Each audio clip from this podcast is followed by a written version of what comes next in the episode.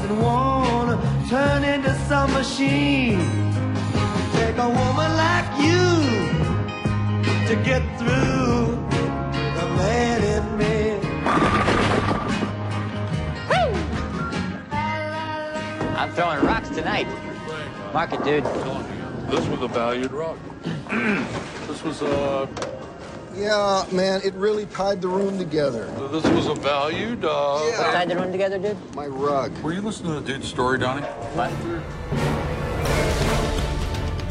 This is Gutterballs, the Lebowski Deepcast. Like, oh, it's a heist movie. No, it's a stoner movie. In each episode, Brad and Adam discuss a single minute of The Big Lebowski. Stoner bowling movie, period piece, western. Providing insight. Why is the half and half everywhere? It was open. Commentary. Got my half and half in the bowling ball. I'm going home. And conjecture. Did they have bowling in the Old West? That's one for the canon of the history of film. And now, Gutterballs. Adam, are you there?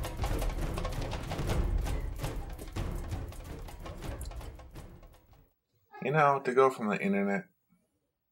Oh, Adam's back. There's two Adams. Oh, really? Can you see yourself in the hangout? Well, I mean, not any more so than I normally do. No, see, I have. I have three. There's one, three of you. One of well, which is you. you. One of which is me. Two of uh, which. The are... other one just disappeared. I was going to take a picture of it to show you. It's pretty cool. There's I, two of you. I just noticed that I left this hangout. Should I... You want me to come back later? I mean, do you have something else going on with no, one of my good. other people? Or should I be jealous? Who's this other Adam you Welch know, you've been hanging out with? There's a lot of Adam Welches out there. Apparently. Most of them are photographers, is what I've noticed. If I Google myself... That most of them are photographers. Adam Welch really Studios. An endless supply. Yeah, it's depressing. I'm like, it's they, like you know, well, I'm you've like, seen the movie. Yeah, Moon, Moon right. right? It's like I'm. That's sa- exactly what's happening. Sam, what's his nuts in Moon? You, yeah, yeah. You, Wait, you just had you just had your Moon moment. You momentarily glimpsed your your yourself. Yeah, I Moon moment. Who is that? What was that? Who was that guy? I just M and M'd, man. Oh, so, that was no one. You can imagine how unpleasant it is for me. So. You're playing it pretty cool. I got to give you credit. You know, you're doing good with it. Yeah. So I appreciate yeah. that as my, you know, like my ear falls off. Thank you. But maybe so, maybe I'm the guy who gets jettisoned back to Earth, though. You never you, know. You can hold out that hope. It's, you know, it's not all lost. No, there's something to be said for it. So The Big Sleep. But I did read, I read probably mm, forty pages of it. Any That's, insights? It's, so I had never heard that before. But I started reading it and it's like, okay, this like ramshackle private eye goes rambling up to this, you know, crazy opulent house because he gets called on some B S thing. And then...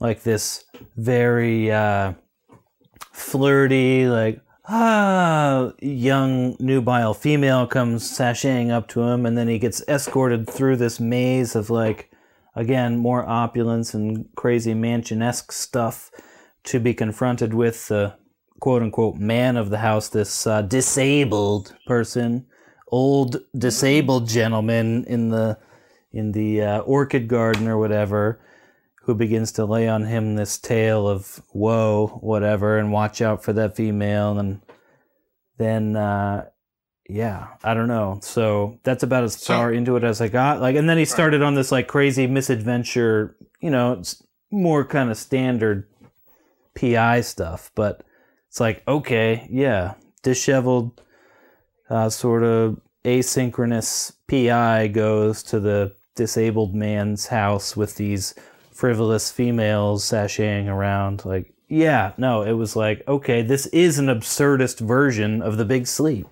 And that was only forty pages in. God only knows what happens after that. Interesting.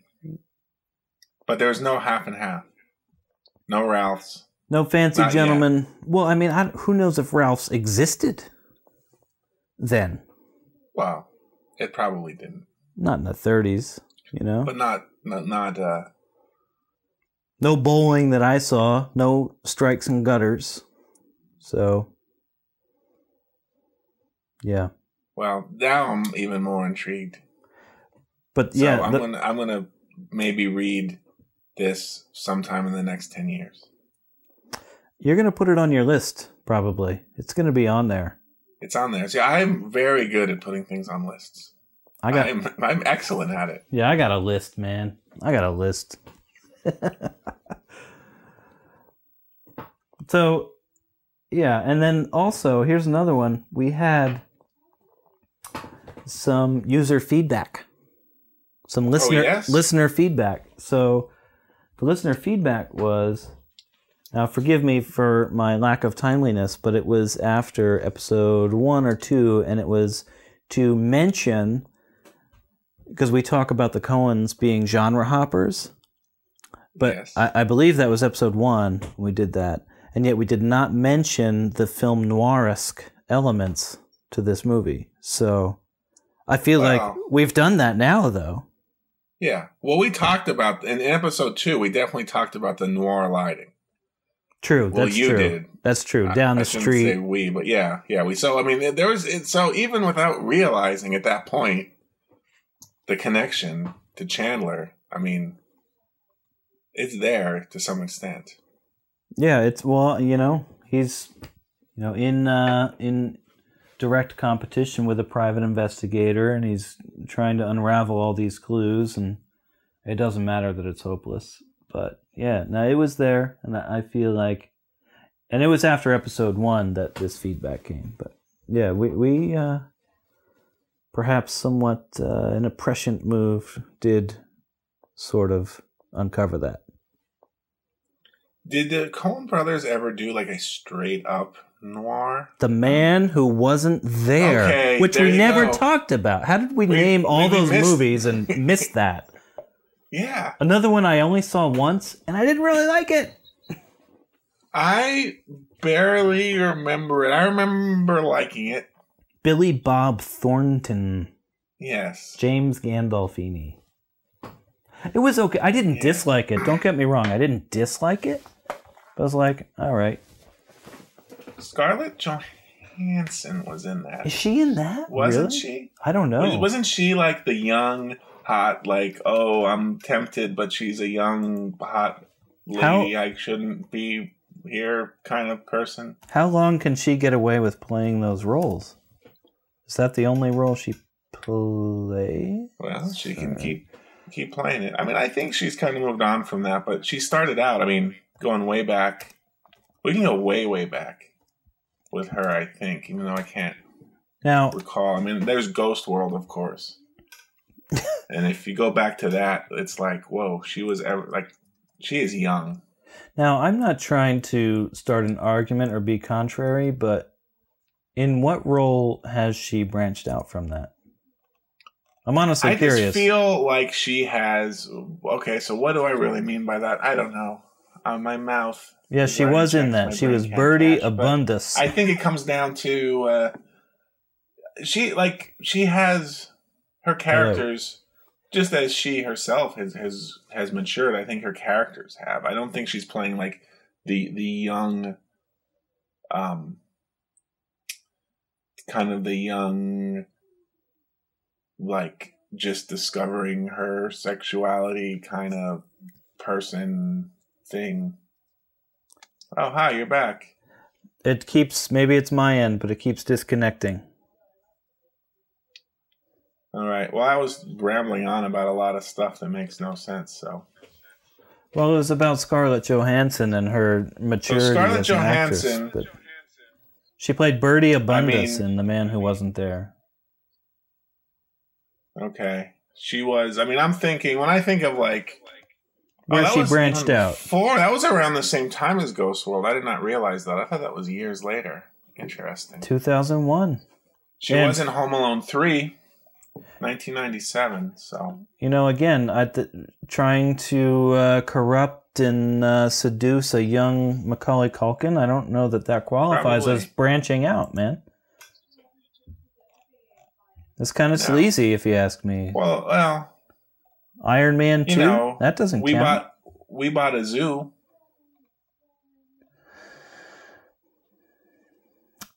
No, same thing. You're right. No, I think it's, yeah, it's the same. Okay, I haven't seen it. I was thinking about the one with the guy from uh, King of Queens about the zoo.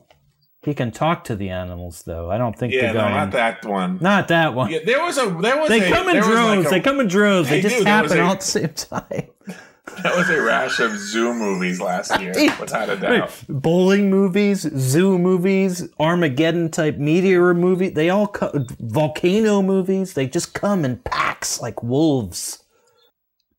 Did you see We Bought a Zoo? No. Well, how do you know that? I mean. How do you know? How do you know she's... Maybe this is the really one where she branched out. But, uh... yeah. You know, Lost in Translation, know, consider, it's the same sort of thing. Well, no, Lost know? in Translation is like the... the uh, that's a culminating event of her, like, young hotness trying to seduce somebody, you know? Or, like... Well, that's not almost even, her... Not even seduce, but... It's her defining cutting role. Out. Cutting yeah, out. Yeah, I mean, that was, that was one of her real, I think, break... I mean, there was Ghost World... and Lost in Translation, and they were similar. And Girl with a Pearl Earring was also same year as Lost in Translation. Oh, Ghost World. Oh, I remember. I was trying to remember what that was. I wonder. Also if... starring uh, Steve Buscemi, a k a. Donnie. Huh. There you go. Oh, so there yeah. is some relevance. I feel if they were to make Big Lebowski today, Scarlett Johansson could play Bunny. Bunny. Very yeah, readily. Sure. Easily. Easily. Uh, so I Tara Reid, so much promise there, and then it just kind of fizzled out. Well, I, I don't begrudge I don't her being in this movie. I, I don't. It doesn't make me mad. Oh, I like not it at all. A little bit. I'm just thinking her career after being in Lebowski. Yeah, I think she yeah. was poised to go Scrubs more. Scrubs. She had some Scrubs business in there for a while. She's pretty good in that. Okay. Or was that before Lebowski? Yeah. Who, who the hell knows? What do we care about her? That had to be after Scrubs. I don't know. My time is all jacked. Prestige. Scarlett Jo was in that. oh, she was... Ri- okay, there you go. Well, no, no, because she was uh, the I- mistress of the other person. Well, she was yep. half the time the mistress and the other... Yeah, no, still... Maybe not the same role, but a similar sort of... Uh, I don't know. Ballpark for uh, humanity, I guess. As someone who's searching for something in a place they shouldn't, I guess. I don't know. Whatever. It's not that big a departure. No. I, yeah, she's pretty much completely in her zone. Yeah. She has yet to have her uh, her moment where she where she completely breaks out of her mold. Seems like there should have been something. Yeah, I felt like there was. I mean, yeah, without no, a doubt. I mean, I think while, you know, her superhero stuff certainly isn't going to, you know, win her any accolades in the, you know, drama department. It, it I don't know, whatever. She wears the suit, so. That's... It, it fits her well, so fine. Um. Yeah, I mean, she was, oh, girl, I know you probably did not see Avengers, she was really good in that. I haven't seen that yet. Uh, Girl with a Pearl Earring. She was actually, I might actually say she was, the in a way, the breakout of that, in the sense that, like, she was awesome, and she was elevated, like, yeah. she had just, she was given just as good a scenes as, you know, all the other right. big name superhero people, and she was pretty awesome in it, so whatever. Well, how about we go back to this bowling alley? Well, let's talk about that for a little bit, shall we? Sure. So, I don't know. I'm just jumping all around, but I wanted to... The the first shot we see of this minute of the film is this fella.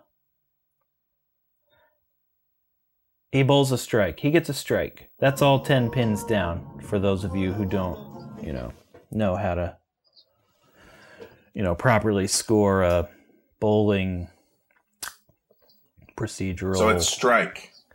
That's called strike. That's called strike. You're on strike now. You've got all ten down, you're on strike. And you remain on strike until the next game, okay. the next um, the next uh, set till the next set or the match, next match. You're on strike, and then if you get another, you're on strike again. Then it's like you're double striked now. But what I want to know is, is the ball that he projects down the boardwalk the no, same ball that you're one hundred percent right hits the... It's, it's totally not the same it's ball. It's not the same ball. Is it? Because the one that hits the the ice cream cones is uh, bitone. It's it's duotoned. It's half one color, half yeah, another well, color. It's kind of like a red, white, and blue. Yeah. It's a little patriotic thing going on. The, so it's funny because watching this minute repeatedly, that multicolored ball making that strike like struck me every time. I was like, "Wow, look at that ball!" Right? Yeah. There's why? Colors and yeah. I don't know. There's something about it that was drawn to me as I kept watching it. But yet I never noticed. You know, I do not have your keen eye for detail here. That oh yes, the ball the dude had, the guy. I shouldn't use the word dude. So no, don't flippantly do that. In this podcast. That would just be confusing. But the guy, the guy in the tank top. This is not nom, yeah, he, Brad. This is gutter balls. There are rules, dude. Exactly. But it's not only the color of it. If you look at the way it actually strikes the pins, it does like a little waver. Like it goes back and forth a little bit if you look at it. Watch how it sort of like like goes to the left, then to the yeah. right. Like like the pins are like glued down, like partially glued down, like the pins should not be uh, like preventing the ball from a full fluid motion. It, like it, maybe it should slow down, but it's not going to deflect the ball in multiple angles, in multiple directions. I feel like, well, is that just the uh, the spin? Is this the work of a master bowler? No, because it doesn't come in from the extreme right. A master bowler, like our gentleman friend who um, opens the movie. It's one of the first bowlers we see and closes the movie. It goes all the way up, almost to the point that it's a gutter ball, teeters on the edge, and then comes in aggressively from the right, if you're a right-handed bowler, and strikes from the side. This is like they were ten feet away, sending it down one of those child ramp things, trying to get a strike. And it was probably rigged. Wow. Probably had a little fishing line on, oh, who knows? Or maybe they just did it fifty times. But I don't like the way that ball hits there. It's a gentle I just think there's hit. I think there's there's the in the box. I know what you mean. The straight on, there's like the sometimes in the box. And I'm sorry. Yeah. There's a lot of latency here, so we're kind of talking over each other. The That's... internet, it's crazy. Anyway. The tubes. It, the ball wiggle. I mean, I think in the box. Ball on a strike, yes, it goes down from the side, shoots in. But if you could do the wiggle, and you could make your ball go down, and then hit a pin on the left, then move to the right, then move back to the left and hit three pins, wouldn't you do that? That seems like, yeah, something I would aspire to, but I think I say the laws of physics dictate that that cannot happen. You'd have to project the ball at like three miles per hour, so it's like ping-ponging. I don't know. I, I just it's not a natural movement a bowling ball would make. They're, it's heavy, you know? Those things are heavy. And, and we're seeing a lot of momentum transferred to the pins. Could it be some sort of... Well, one, I think there's this element of spin to keep in mind. And then also... Could it be some artifact dealing with the frame rate of the camera and the motion of the ball somehow? This weird illusion, like it looks like it jerks to the right a little bit for like a couple frames, then it's back where it was. Probably not. I mean, I don't think so. It looks like it just is, uh, you know, the ball doesn't have enough momentum to fully smash through the pins. It seems like... It's being affected too much by the pins.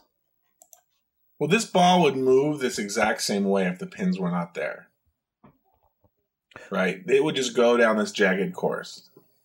But that's what I'm saying. No, it would not. It would not, because it's hitting the pins, and the pins are affecting how it's moving.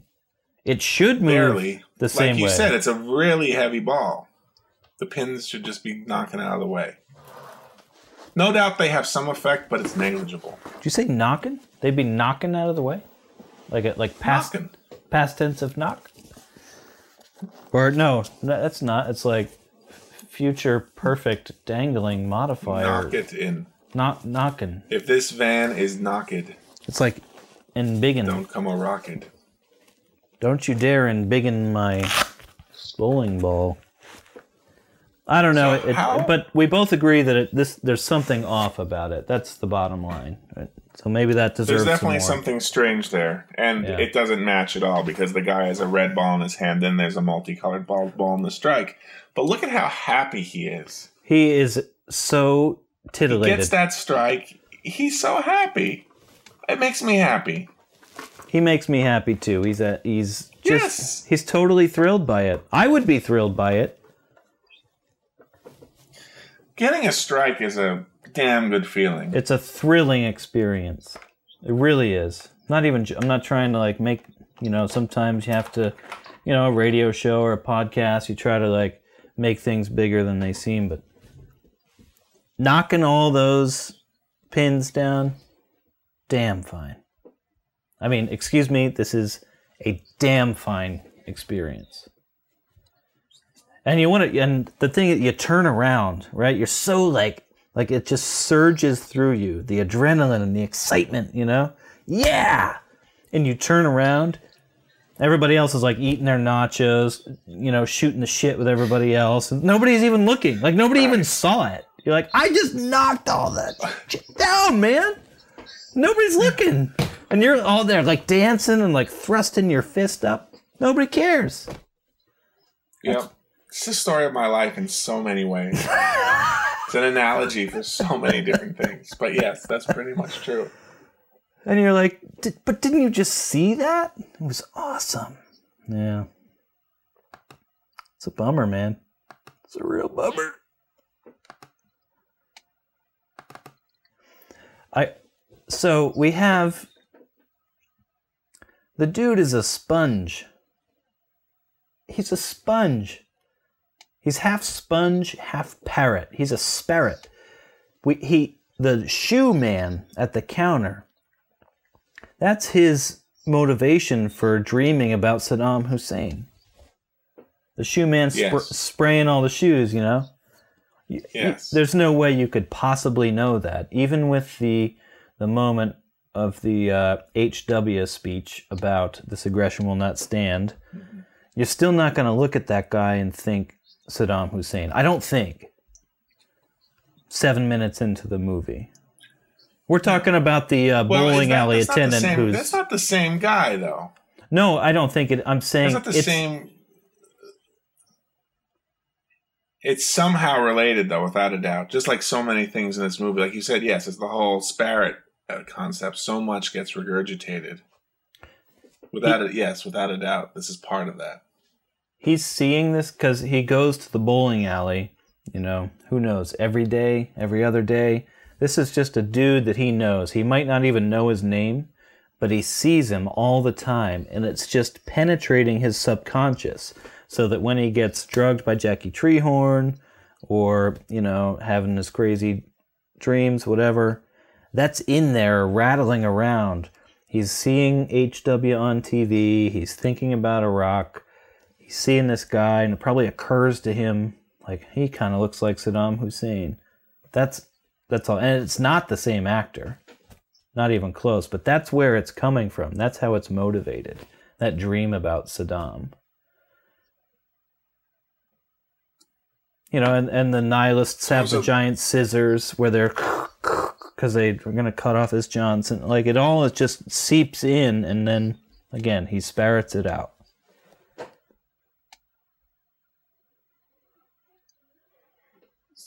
So you, you, you, I'm surprised that you, uh, granted, there's, we have no need to stay chronological here going through these shots, but nah, we don't. You skipped over the uh, tracking shot here.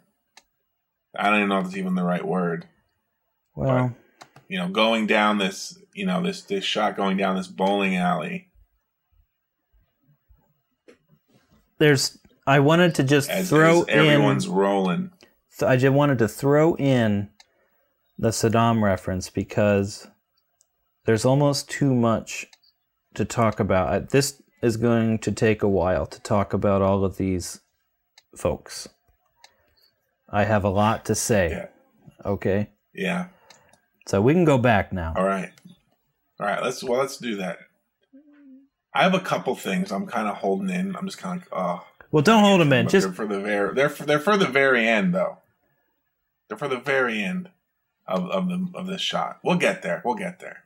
Are you sure? Because you know, it's not that I need to pee or anything. I'm just holding in this excitement.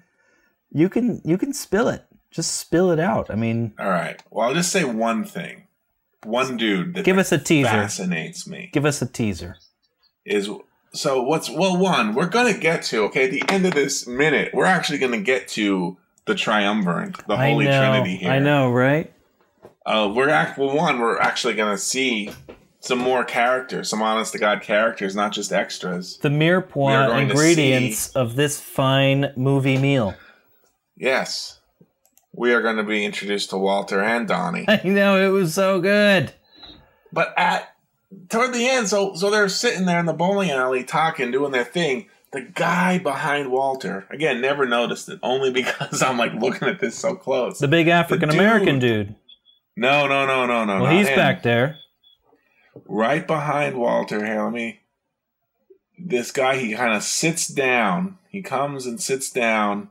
He's bowling with the with the big dude, but he he comes. Oh, that guy. He sits he, down. He keeping score. The one keeping score.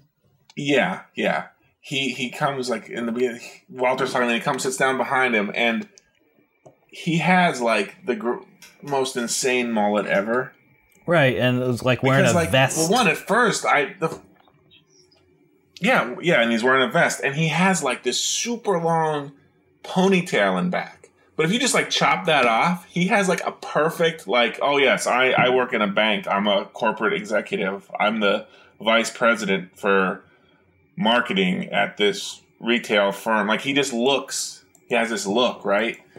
Like, it's the ultimate, like, business up front, party in the back. And it it's just glorious. It's really, really glorious, this dude. With his hair. And he has the mustache all going on. Now, and he looks at the camera. He does? You can't really see it. It's right at the border of this minute that we're looking at. It's like right at that eight-minute mark perfectly for, I would say... And so you'll have to check this here, Adam. Like, maybe it's my imagination.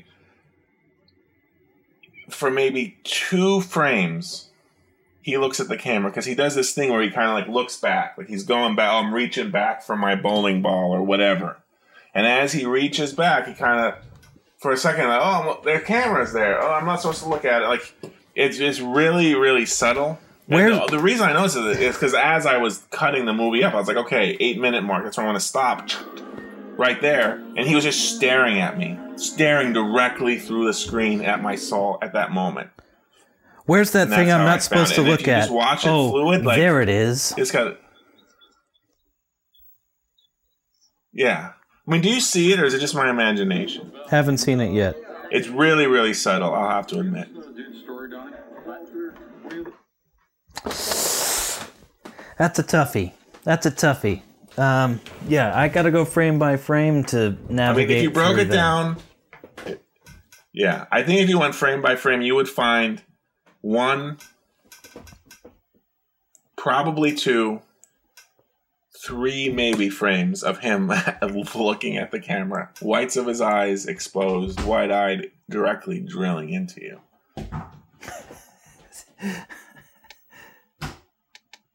All right, stand by. I gotta check this out. Here, here. I'm gonna go back here. Yeah. So looking at this guy, I'm watching the little, the mullet guy, watching that little stretch again and again. He, there's something there. There's some weird unnaturalness about his movement, and I can see it. Like, I'm not able to, like, pause on the frame, but I can see and see it. And it's almost like you're saying, Adam, it's like, I'm not supposed to look over there as he's turning, right? Like, but, uh, yeah. yeah. Wait, what was that thing I'm not supposed to look at again? Oh, there it is. Okay, okay. Scene bad. Yeah, they probably, and again, they probably had meetings about it. Like, all right, well, you know, we do have the two frames where what does nuts looked at the camera. Oh, God, I forgot about that. It's like, so what's more important? You know, we got uh, the triumvirate there. This is the perfect take. They all nailed it. This is exactly what we wanted. And way in the back, if you look for two frames, somebody like eyeballs are right in the lens. What's more important here? And, you know, they probably just said, the take. We're pay- These are the guys we're paying. They delivered. We're going to keep it. Who's going to notice that yeah. except a couple of jackasses, you know, fifteen years from now doing a minute-by-minute jackassery analysis? Like, who's, if anybody examined any piece of work I did this scrutinously, is that a word, scrutinously? It is now. I would not like it. My work is rife with errors. Well, that, well and not errors, like even but like work. workarounds, like shortcuts, like just you yeah. got to make it work sometimes. So, you know, pointing out all the the what have yous. It's a necessary evil of our endeavor, but like I don't blame, I don't judge them for it really. You know, all this, you know, oh, bowling no. ball's not the not same, rolling and this down. This is really it, come on. So borderline. It's so almost right. indiscernible. Right. And that's I think true. Again it's only by accident that I happened to pause on that frame magically. And I was like, whoa. He's like looking right here, and then I had to quickly go and like watch it. Does he do it? And like, he, yeah, it's almost imperceptible, but there is some weird. Like his eyebrows kind of lift up. He's like, "All right, I'm gonna lift back. And I'm gonna reach behind me." It's like, "Oh wait, eyebrows. I gotta look up. Wait, oh," kind of thing. Whatever you do, know, yeah, something going on there. Let's see if I remember not where to look. Yep, I still remember. Yeah. Still remember not where. So, to look. Where not to look? Sorry. Another another thing I saw that I never noticed before either. I'm so kind of like hitting the highlights here, reverse chronologically through this minute. Donnie is bowling. You know, we're introduced to Donnie. We mm-hmm. see all the different extras, people bowling, and then we see Donnie bowling, who right. at first like, oh, he just bleeds in. Like, oh, he's another bowler, just like all these other anonymous bowlers, ex- bowlers. And boners, but the anonymous bowlers. But for now, we know a, that comes later.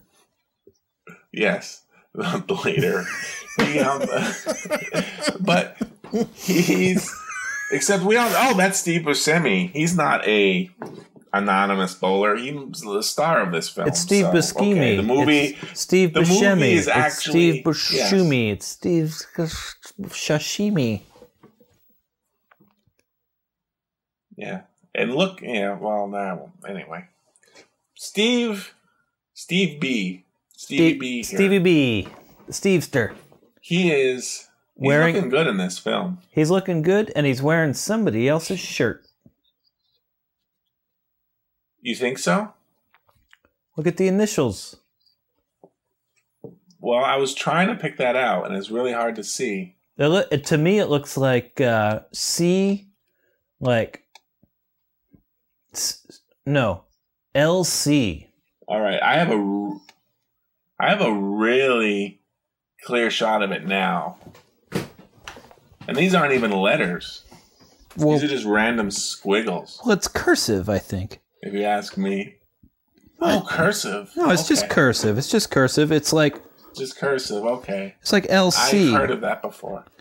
Well, it's when the letters flow one to another without D J. A break. His name isn't Don Johnson. Donnie Johnson. No, his so n- the back of his shirt says Johnson. His name is Theodore Donald Kurabopolitz, as any person who would embark on this journey should know. His first name is not even Donald yes. or Donnie. So it's Theodore. Some- So and right. that that is not Theodore well, Kurabopolitz, T K. I mean, can you make a case that that says unless, T K? No, that, well, I guess it says Johnson on the back of his shirt. Well, maybe, like up on his shoulder, like a cursive scribble there. Maybe he was a big Miami Vice fan. Park man. Cleaners, South Side. Could be. I mean, isn't it? Is it possible that like Walter just doesn't even know his name? Well, the dude calls him Donnie. No, it's very upsetting. Well, wouldn't the fu- the funeral home no, later I mean, in the Theodore movie? Theodore Krabopolis or whatever. Well, no, because, well, again, we're, I'm getting ahead of ourselves, but uh, Walter does... Oh, it's in the funeral home? All right, I'm a little out of it. And on the cliffs. We did talk about the cliffs, but he does... It's okay. Walter. It's the so this Walter's is like toward the, the end of the movie. Yeah, Walter's the reason I know the the name of this fella, Theodore Donald Krabopolis.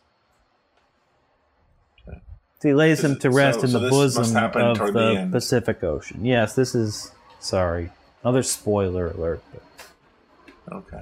You know, I just. Well, I was just wondering because I never watched the end of the movie. I'm not sure how it ends. You're going to be so. surprised when Donnie dies. Right. Or when something happens to him. Damn it! I hate myself! Ugh. So... But all so, I'm, it, it informs the, the stitching on his shirt in that, like, like the dude never wears a shirt that has his name on it or his team name. Like, right. I don't think. It's always different. So it's there's something about the bowling culture where you don't have to wear a shirt that has your own name or even team name on it. You just wear whatever shirt you want, even if it's somebody else's team. Maybe it's like a historically awesome team name or something, like some bowling great. That could be just like wearing a jersey, right? Like wearing a LeBron James jersey or something. Exactly, like, that. like yeah, like Wilt Chamberlain. The Parkside you know? Cleaners, man, they were. Oh, that, now talk about a bowling outfit. You want to hear a story about why they called them the Cleaners? They cleaned up the seventy-two tournament. That's why. Mmm. And I'm C J. Remember C J? Bowled a three hundred. That's when you get, you're on strike the whole game.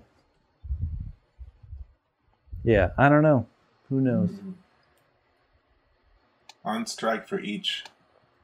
For each game. Match. Set. Match. For each match. Right. Each match. So we see Donnie, Stevie B, bowling, and in the background, did you know? Did you did you see this? Dude's flipping his hair right, around. So, uh, he's like, how are he's flipping his hair around? He's talking. We're talking to Walter. They're to, starting to like gear up on the whole like they peed on my rug, and they're they're yeah, starting to work out. He's telling the story. Thing. He's like pulling up, flipping his hair. He's like grabbed his hair and is lifting his head up as oh, if he's like dunking his. Whole oh, own head in the okay. toilet. He's telling the story to. to He's demonstrating to, that. Uh, yeah, Walter, they dunked my head in the toilet. Wait, they dunked your head in the toilet. Yeah. They dunked my head in the toilet. It's like Aaron Sorkin yeah. writing. You just like, one dude, person says something it, it, and then you repeat it back.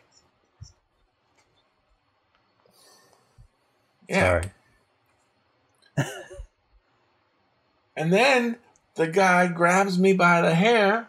Rips me back. Yeah. Where's the money, so I, Lebowski? I, tickled me a little bit. Oh yeah. No, I get that.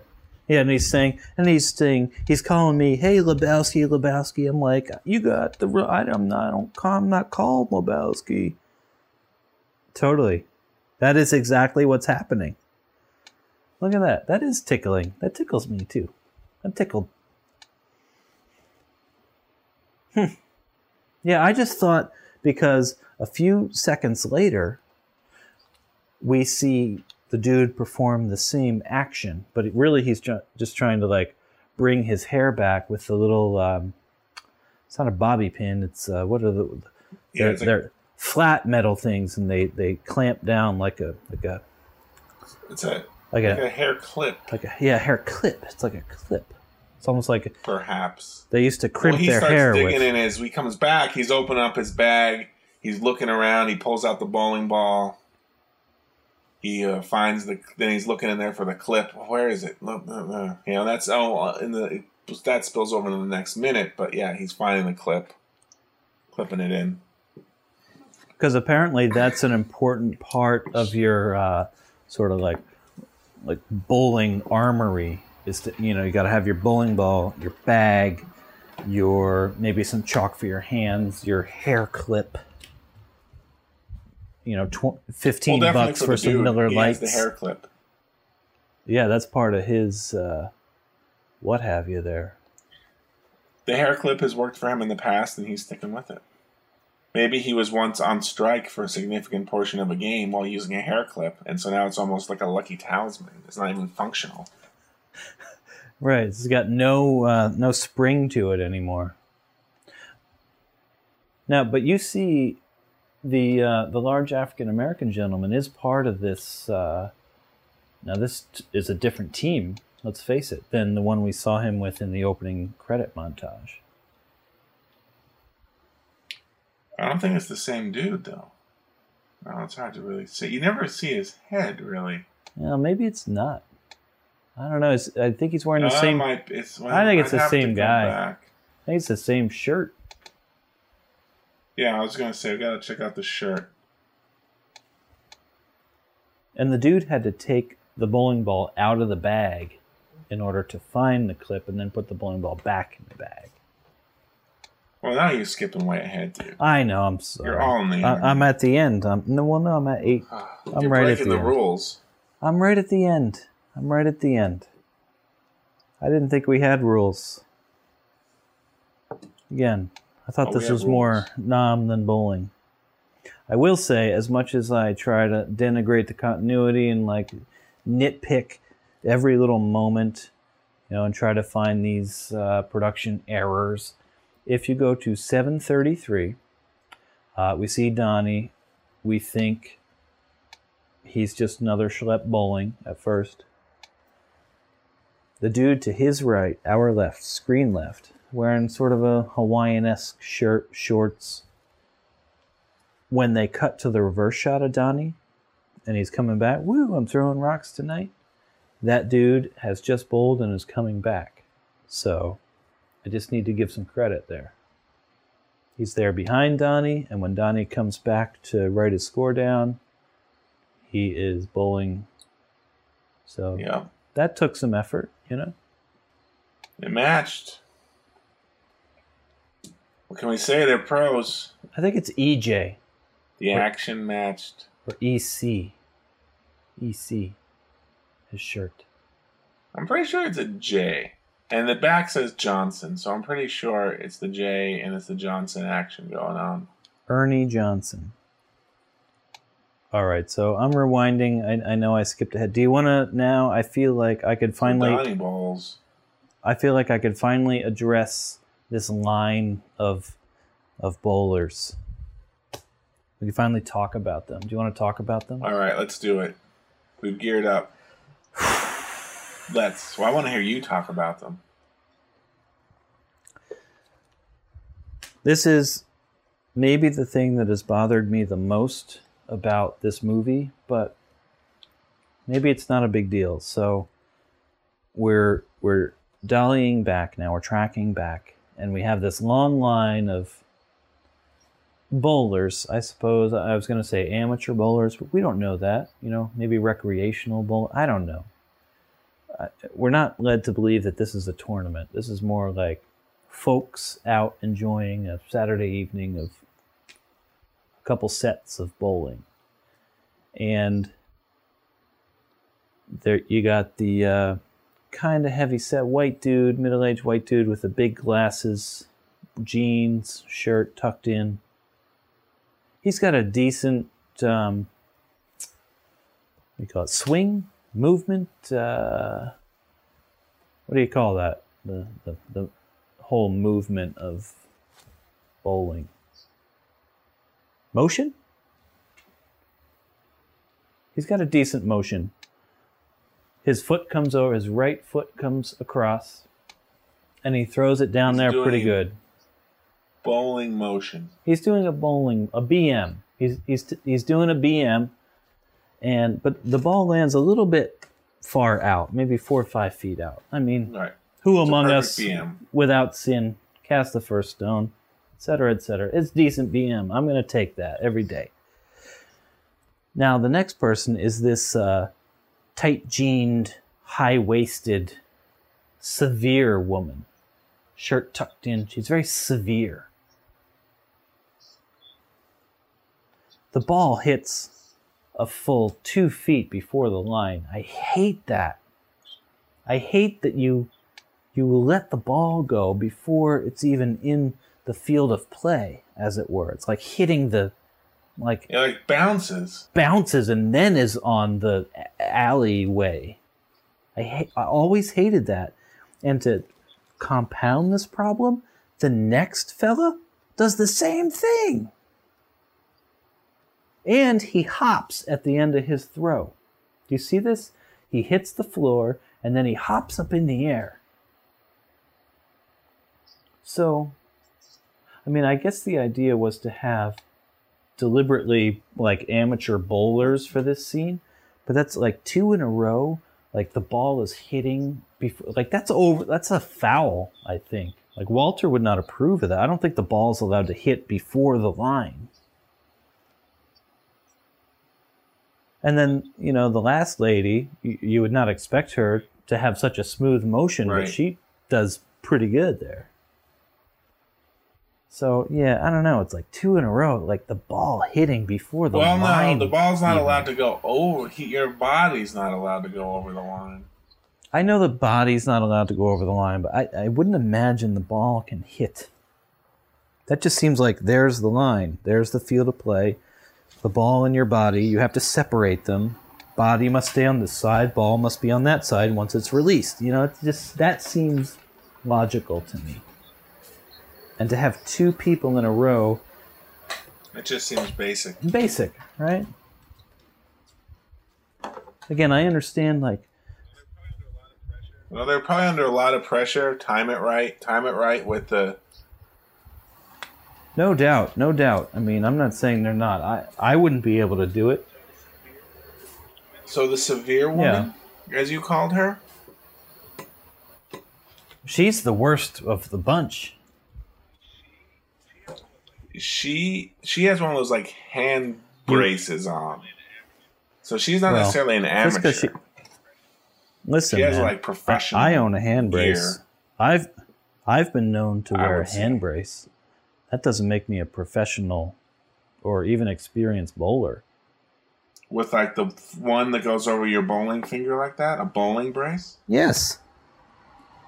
Is your hand brace a bowling brace? It is.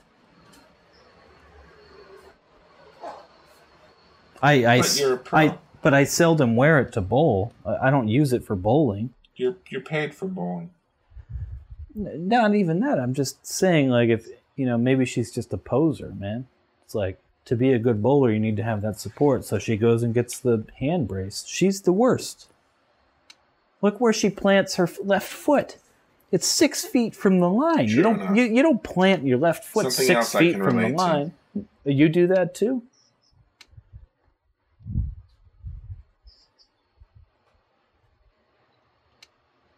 You plant your foot six feet from well, the line? Well, I can relate to uh, just buying the equipment and being a poser.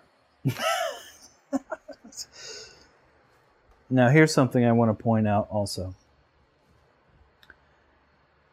The director of photography for this film is Roger Deakins. This is going to be a bit of a leap, but do you know the actress who played... I'm getting so far ahead. I don't care. The actress who plays the nihilist woman. Who who plays the nihilist woman? You know the nihilist woman? I, I don't know that off the top of my head. I do know the nihilist woman. All right. Aimee Mann.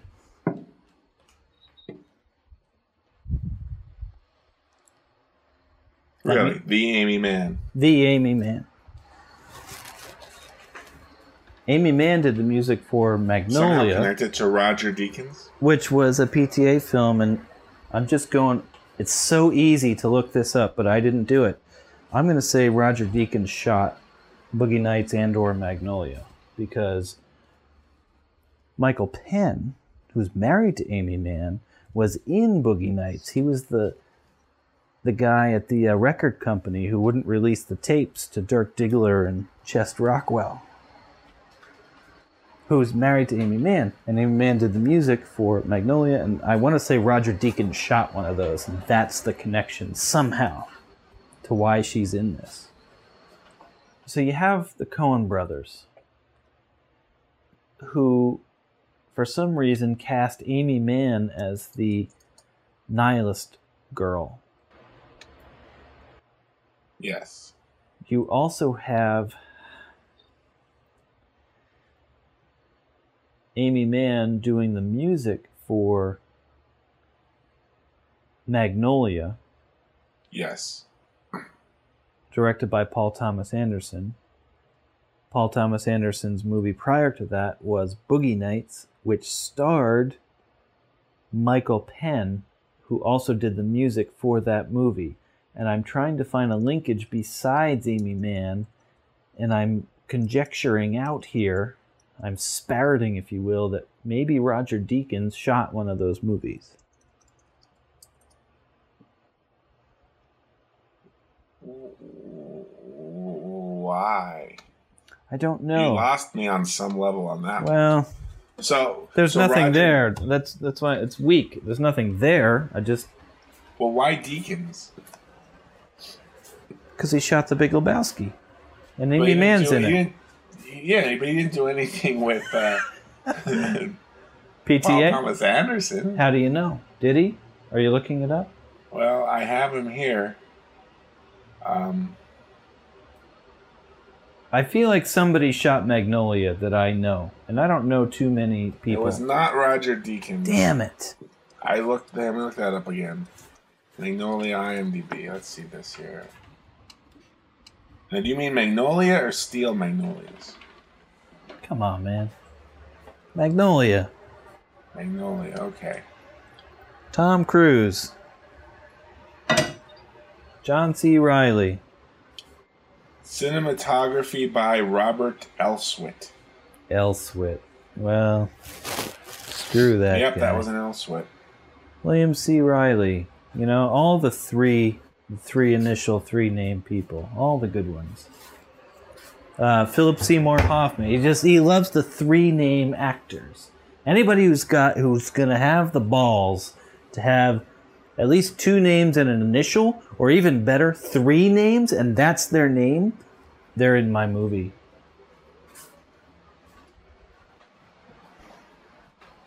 Although this guy doesn't have an initial, but that's okay. Well, he was a bit player. Anyway, so, okay, so I have a question. Going back to this shot of these bowlers. Yeah, which I hate. I hate this shot of these bowlers. So, like, it's it, the camera is moving backwards, for lack of a better word. It's clever. Right, it's, it's, it's got, backed up. Right. It's backing, dollying back. Dollying back. But it's not on, well, it's not on a track. It's probably a Steadicam. Or the Steadicam, but the thing of that, the cameraman though, he's like having to step over all this shit. Okay, well, all you know what? Lanes and everything. It's it's a doorway dolly, which just means a dolly on wheels, but it's got like a almost like a sidecar, little jimmy jib thing.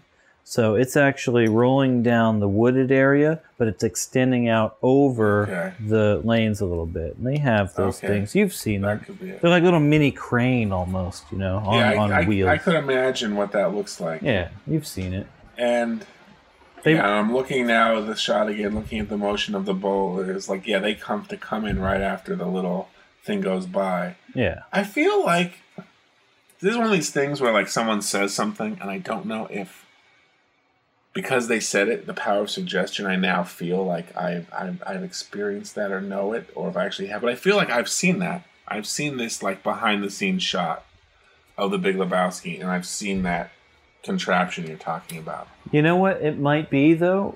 Because I have a similar feeling, but I'm able to pinpoint it, and it was a shot, and this may be totally off the wall, but there was a shot that Terry Gilliam had. It's very famous, like, you know, they don't often let you into their world to see behind the, you know, mystique of it, behind the patina, if you will. But there was a shot from Terry Gilliam when he was shooting Fear and Loathing in Las Vegas, which was around this time. We were watching that movie a lot, too, which maybe is our next movie. I don't know.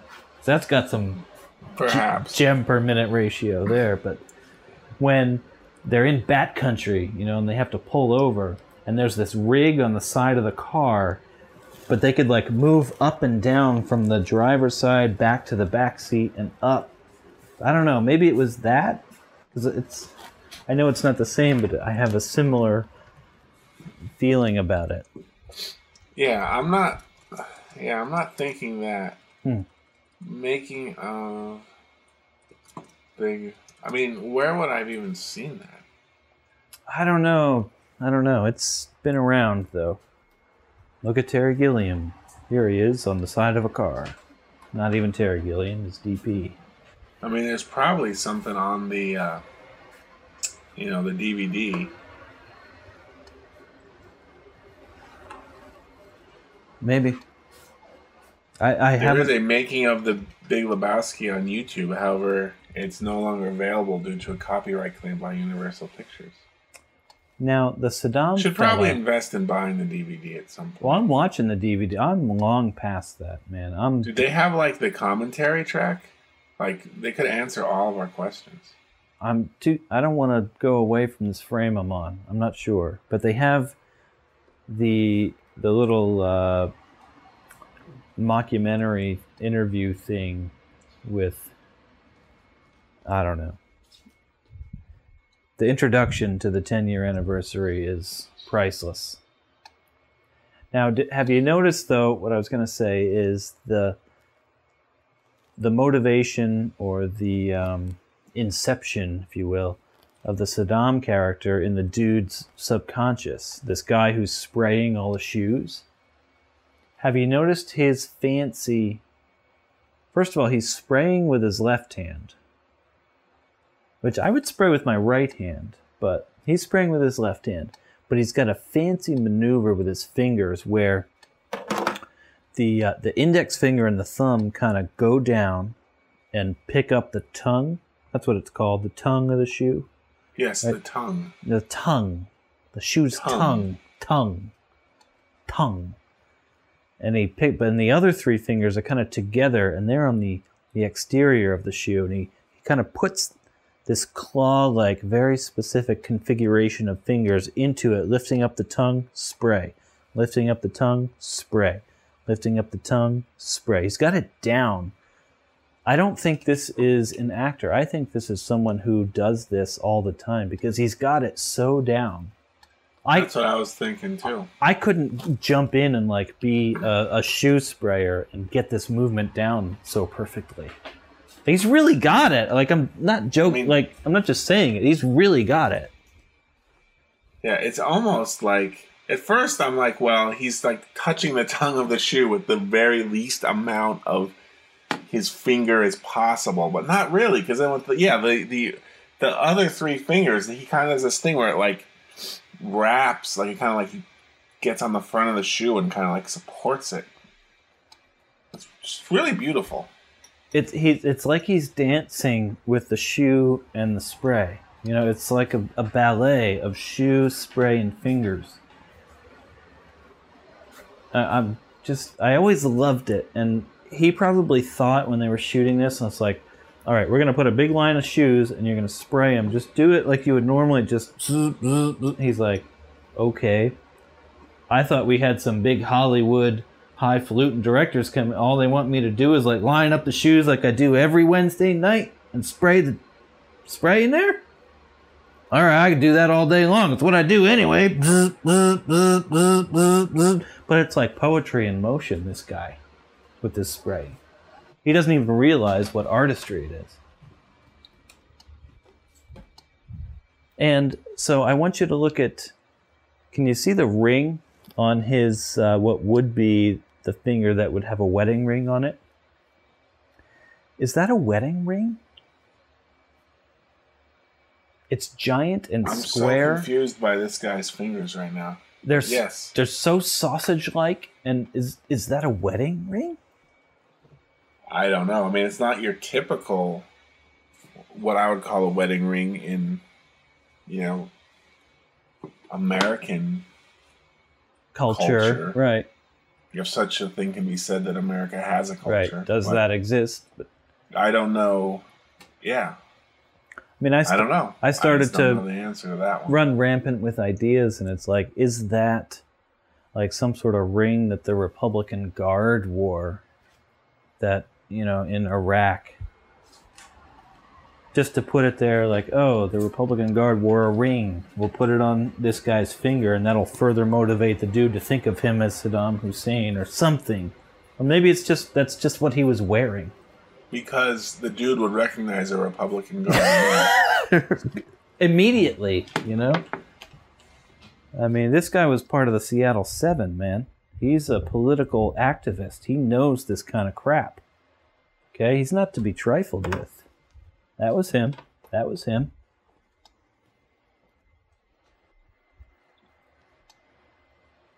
You watched the documentary about the the character or the person that was the, you know, the influence for the dude.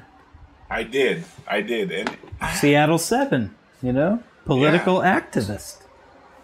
He'd be up on these things. He's not up on much. Bowling and, you know. So what did you think? Dictatorial of that regimes. It, you know, I thought they did. Maybe not what you think of the documentary things. As a documentary. Oh.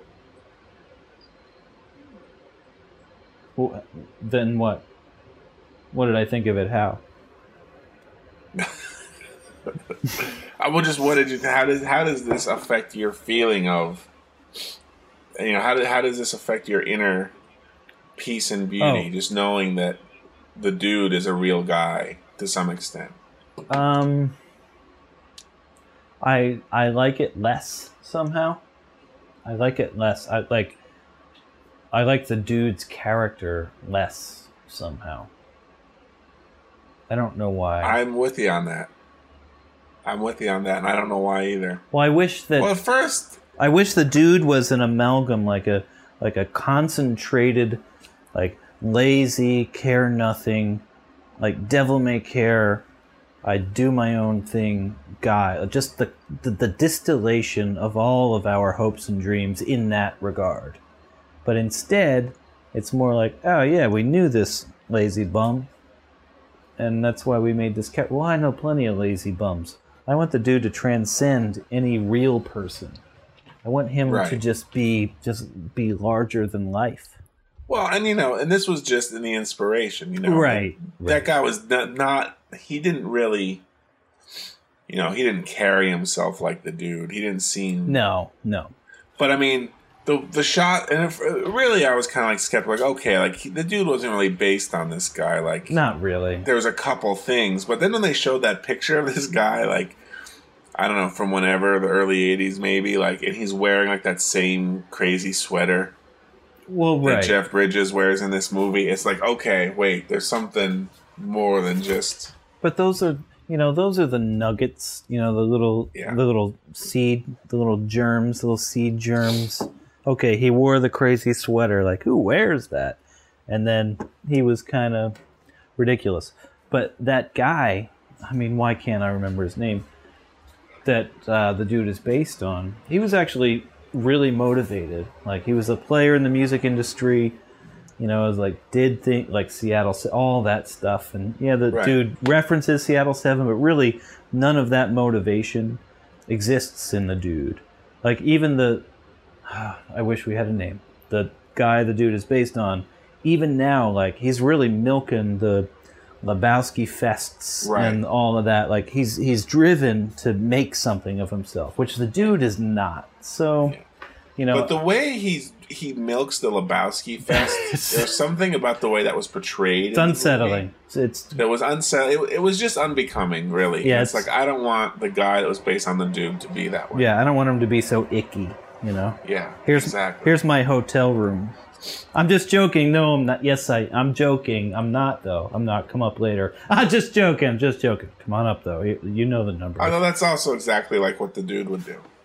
Yeah. I'm just gonna find a cash machine.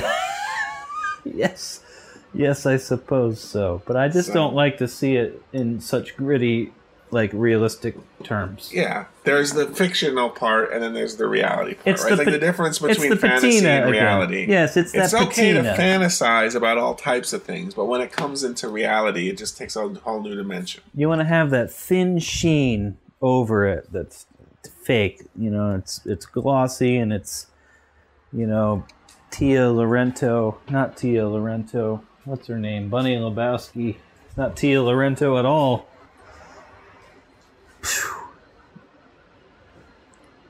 What's her Tia name? Laurento. Come on. Mia Farrow. Tara Reid? Tara Reid. Wow. It's the best I could do. It's the best I could do.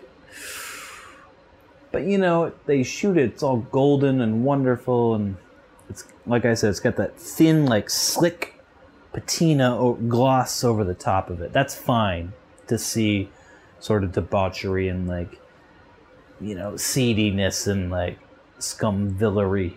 That's another new one I'm throwing out at you. I like it.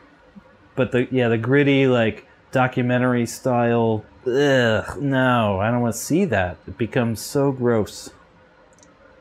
Just becomes gross. So, the guy is spraying the shoes. I'm going back to the, the film angle now. We'll call him the Saddominator. The Saddominator. And then it cuts to Donnie. Mm-hmm. Like we said before, oh, another bowling Schlep. scene, except, you know, the fact that it was Buscemi, Buscemi. Buscemi. It changes it. And again, uh, he has, again, the joy of the strike, right? He ah, rolls that ball. It's good. And he has that look on his face like, this is it. It's coming. Look, right behind his head, what does it say? Time to bowl. And the irony of that is, it's a clock. So no matter what time the clock says, it's time to bowl. That's not irony, but it's humor. It's something. It's a bowling joke. It's a bowling joke. It's bowling you inside. You have to really be deep into bowling culture to really appreciate that one. Yes. So, what? Yes, he's he's approaching. He's getting ready to experience the joy of the strike. Yep. Well, the ball's rolling. He gets the smile. He's happy. Gets the strike.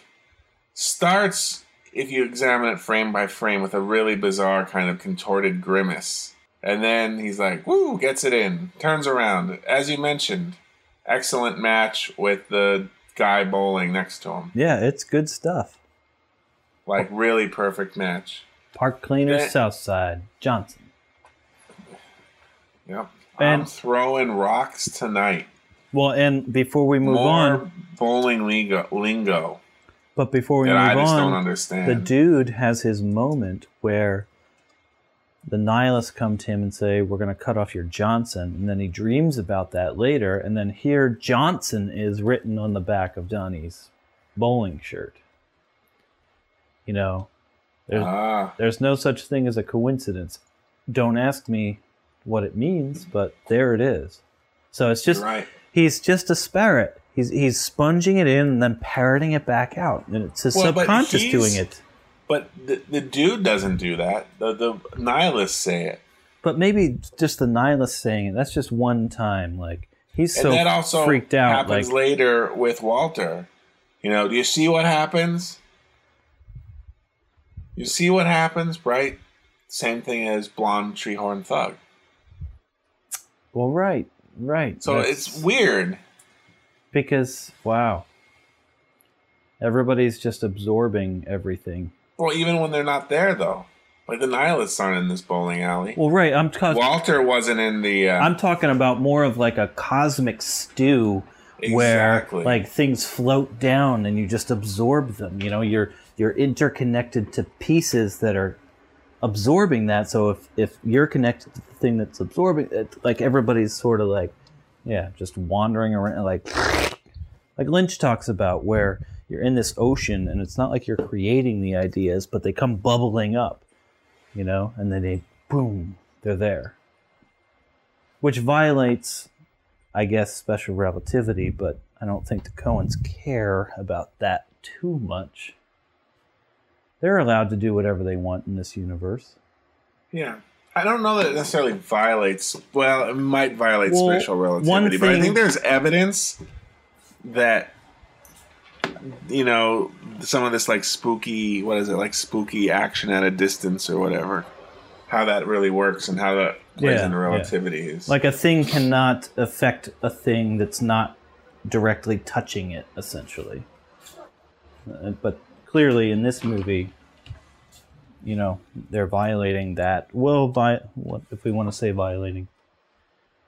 But, you know, more and more we learn maybe that's not so much the case. But it would be ahead of its time then, released in ninety-eight for that reason. But, you know, is that something that's intentional? Do, are they meaning to get that, you know? It's, well, I think there's something intentional about it, but... It, maybe it's just the uh, the Zen thing, you know, the the East, the Western thing. And part of it is just an examination of these weapons in different people's hands, right? Walter wields it different than the Treehorn Thug. Johnny Sh- Donnie's shirt has a whole different meaning than the nihilist when they use Johnson. Mm-hmm. Huh. What was a value? A value. Value. Excuse me? Something like that. What does that mean? I don't know. That's not what Walter says. Value? It was a value to... Yeah, value. Rug. What, yeah, it really rug. Tied the room together. Doesn't he say rug? Value. He says it first, then he says it again. Were you listening to the dude's story, Donnie? It all starts here. We have, like, just in this minute, just, like, a special, like, little about, you know, ten, more like seven seconds of it. I, you know, Donnie's already bowling. Walter's already got a beer. Now, the dude's just joining them. He doesn't even have his bowling shoes on yet. You know, he's, like, telling his story, still all out of sorts. When do you think... this takes place? Is it the same night that they broke in there? Did he immediately go to the bowling alley to console himself? Or do you think it's like the next day or like five days later or something? I think well, it's pretty so I think it's pretty he was soon coming after. Back to his place. From bowling. Carrying a bowling ball. Well, no, he wasn't though. Well, he was, but he stopped at the gross yeah, no, yeah, he, he was. Stopped at the he grocery was. Store, right, went home, was. coming yeah, coming back in with the bowling ball in the case. Maybe he went, he's like, guys, I'm going home early tonight. I got to drink some Caucasians. They're too expensive at the bowling alley. Right. I, I'd like to think this is the next day. So, I mean, the dude is dressed differently, but, you know, he would, I think, despite his laziness, he still would probably, after being splashed with toilet milk, probably change his clothes. Toilet milk. Yeah. He wouldn't just, like, lay on his couch and let it just kind well, of, like, air yeah, dry over like, the course of several days on his body. He'd have to shout and, like, wash his hair, you know. It was, it was all in his hair. Like, his face was in there. Yeah. This is probably the next day. But he wouldn't wait more than one day, right? I mean, I don't think so. I think he'd go and bowl right away next day. You mean, like, he would have, like, oh, I need a day to collect myself after that traumatic event? Yeah, or, like, you know, you have to pay to bowl. Maybe they don't bowl every day. Don't they have to pay? Presumably. Presumably? Or do they, like, because they're in the league, maybe they paid once? I don't know. I'm sure they, yeah, yeah, good point. They... I'm just trying to figure out how, I'm, I'm, and I'm talking about the relationship between these three fellas. Now, during the course of the movie, they're together a lot, but movies are all about eliminating the boring parts of life. That's what a movie is. It's life with all the boring shit cut out, except for some movies. I mean, that's a broad generalization, but this movie in particular, it's so non sequitur and so absurdist, like, they have cut out, like, all of the boring stuff. So we only see the amusing stuff. I suppose... Yes, I think so. That would be true of this film. Yeah. For the most part. I mean, you're not seeing Walter, like, eating dinner with his ex-wife or, like, there for two days straight taking care of the dog, you know? You don't see that. You only see it, you only see the dog when it's there for, like, comic relief or absurdism. So I guess my point is it's hard to determine how much time has passed between the head in the toilet dunking scene and the dude now reconnecting with these two fellas and telling them about the story, because as far as we know, he's always with them pretty much. Like, he'll go off for an hour or two and then end up back at the, you know, that's what we like to think, and then at night, then we're gonna bowl. But I don't know if that's the case. Like, he, he may go a week without seeing these folks. Like, you know, how often do you go out bowling with your dudes? Now, granted, these are pathetic losers. Right. So, no other family. No other family, no connections, no ties. So maybe it doesn't hold water. But I think water. They're I'm out there saying. A couple times a week. I don't think they're there every day. No, I don't think that's what, that's basically my point. I don't think they're there every day. Maybe every other day, or sometimes not even that. Maybe every third day. Like, sometimes the dude just sits around in his apartment drinking Caucasians and hoping the landlord doesn't come by. Like, that's a day for him. Here's today, where I can't afford to go bowling, but at least I have half a thing, a half and half. And he just sits around.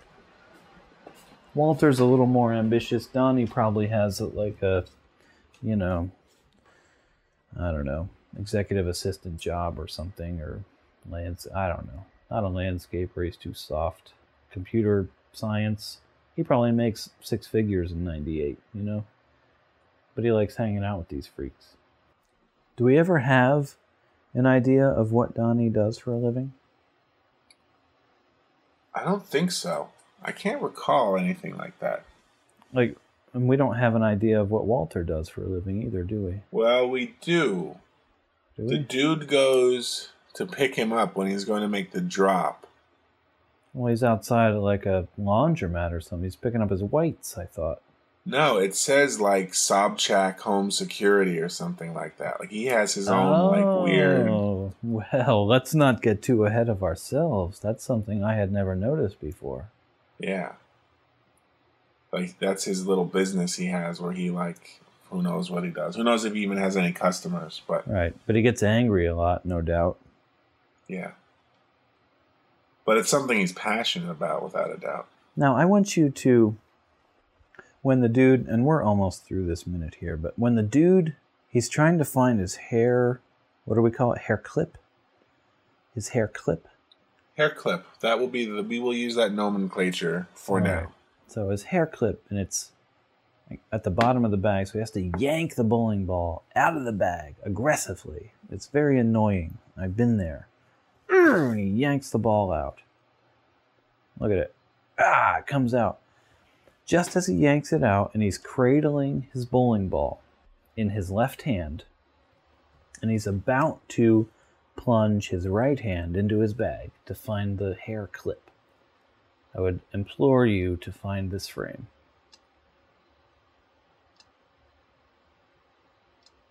He's All looking right, bowling down. Bowling ball comes out. Bowling ball comes out. He's cradling it. In. Well, just before he plunges the hand in, he's hovering above. His right hand is hovering above the bag. Okay. Searching for the hair clip. Are you there? His hand is not in the bag yet. Not in the bag yet. Yes. Just maybe just starting its descent. Okay. I'm I'm, I'm there. All right. Check out the bowling ball and look at the finger holes and tell me that that's not a bowling ball for, like, a seven-year-old. I do not know. Do you see the three finger holes, though? Well, I see the two yellow ones. Well, what about the white one? Isn't that the a... white one? I don't think that's a finger hole. What is it? I think that's, like, some kind of custom, um, like, you can, like, fill the, you can, like, add, like, uh, material to, like, make the ball heavier. to give it that or maybe little, it's like, like, a logo. Weird wobbly spin. But then where's the thumb hole? Is the thumb hole then on his palm, like beneath his palm? Well, shouldn't the, can't the ball just be held in a way that the yeah the thumb hole be on the other side? I mean, you don't know which, you know, the ball, its sphere, turn it the other way, right? Yeah. As I just I think they the chose. Frames, yeah, there's no other information about it. It seems Although, like they would choose like a very like a seven ounce ball or something just to make it easier to lift out because you know a sixteen ounce ball is kind of difficult. Yeah, it's impossible. And the, because the yellow, even the yellow holes are very close together.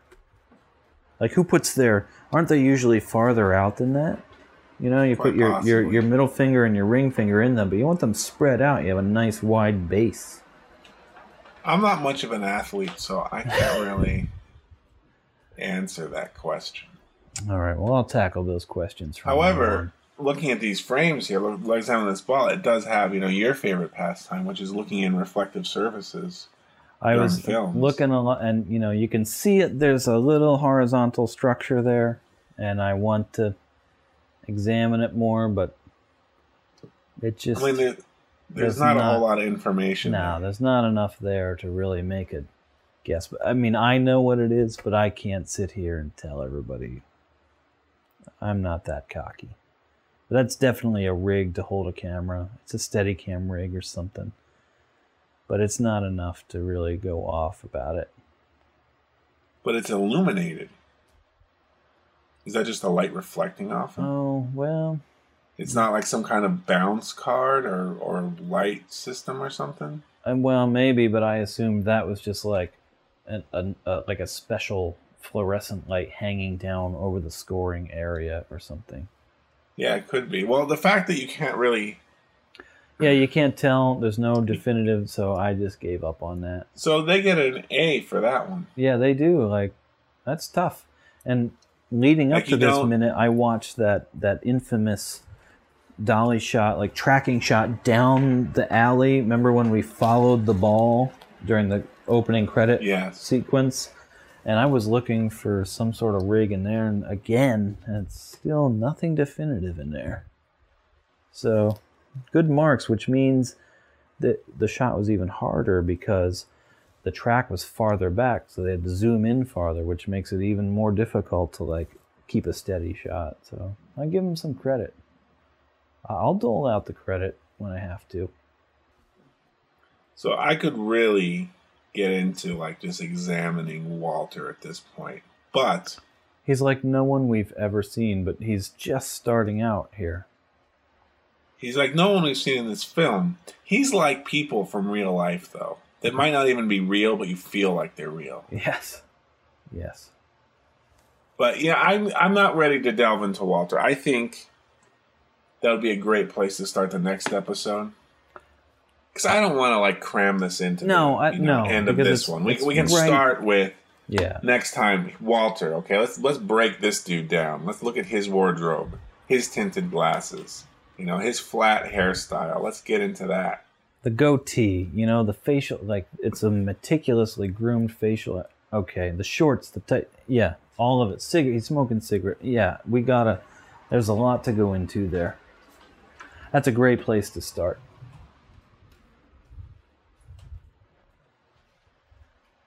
You know, with that, perhaps this is a great place to stop. Well, I think you're right, my friend. I think you're right. It's nice to... It's like a warm... It's like crawling into bed. A warm... bit with a down comforter on a like it's a cold winter night. Maybe you've been out like chopping wood and now you've come home finally and you have the threesome, the Holy Trinity here, and it's like ah yes we finally we can, have some meat and we can settle in. It's like ah we can settle in now and we're we're in for it now. It was good because there were times when it was you know, words on the screen and bowling balls. There were times when it was a minute worth of the Universal logo and some desert. There were times when it was just a tumbleweed rolling around. Now we have characters. We have dialogue. It's it's beautiful. It's beautiful. This is the reason we started this. It's now starting. We're ready. This we were just getting geared up. This was all prelude. Pre- prelude. Pre- prelude. Prelude. Prelude. Prelude. Hmm? Hmm. Okay. All right. We're going to call it. Call it. I'm going to poop deck. You better poop. Poop deck. Poop deck. Next time on Gutter Balls. He peed on my rug. He peed on the dude's rug. Donnie, you're out of your element. ninety percent of the words I use in everyday life are just words I heard in movies. The beautiful clarity of H D television when you're not even looking at television.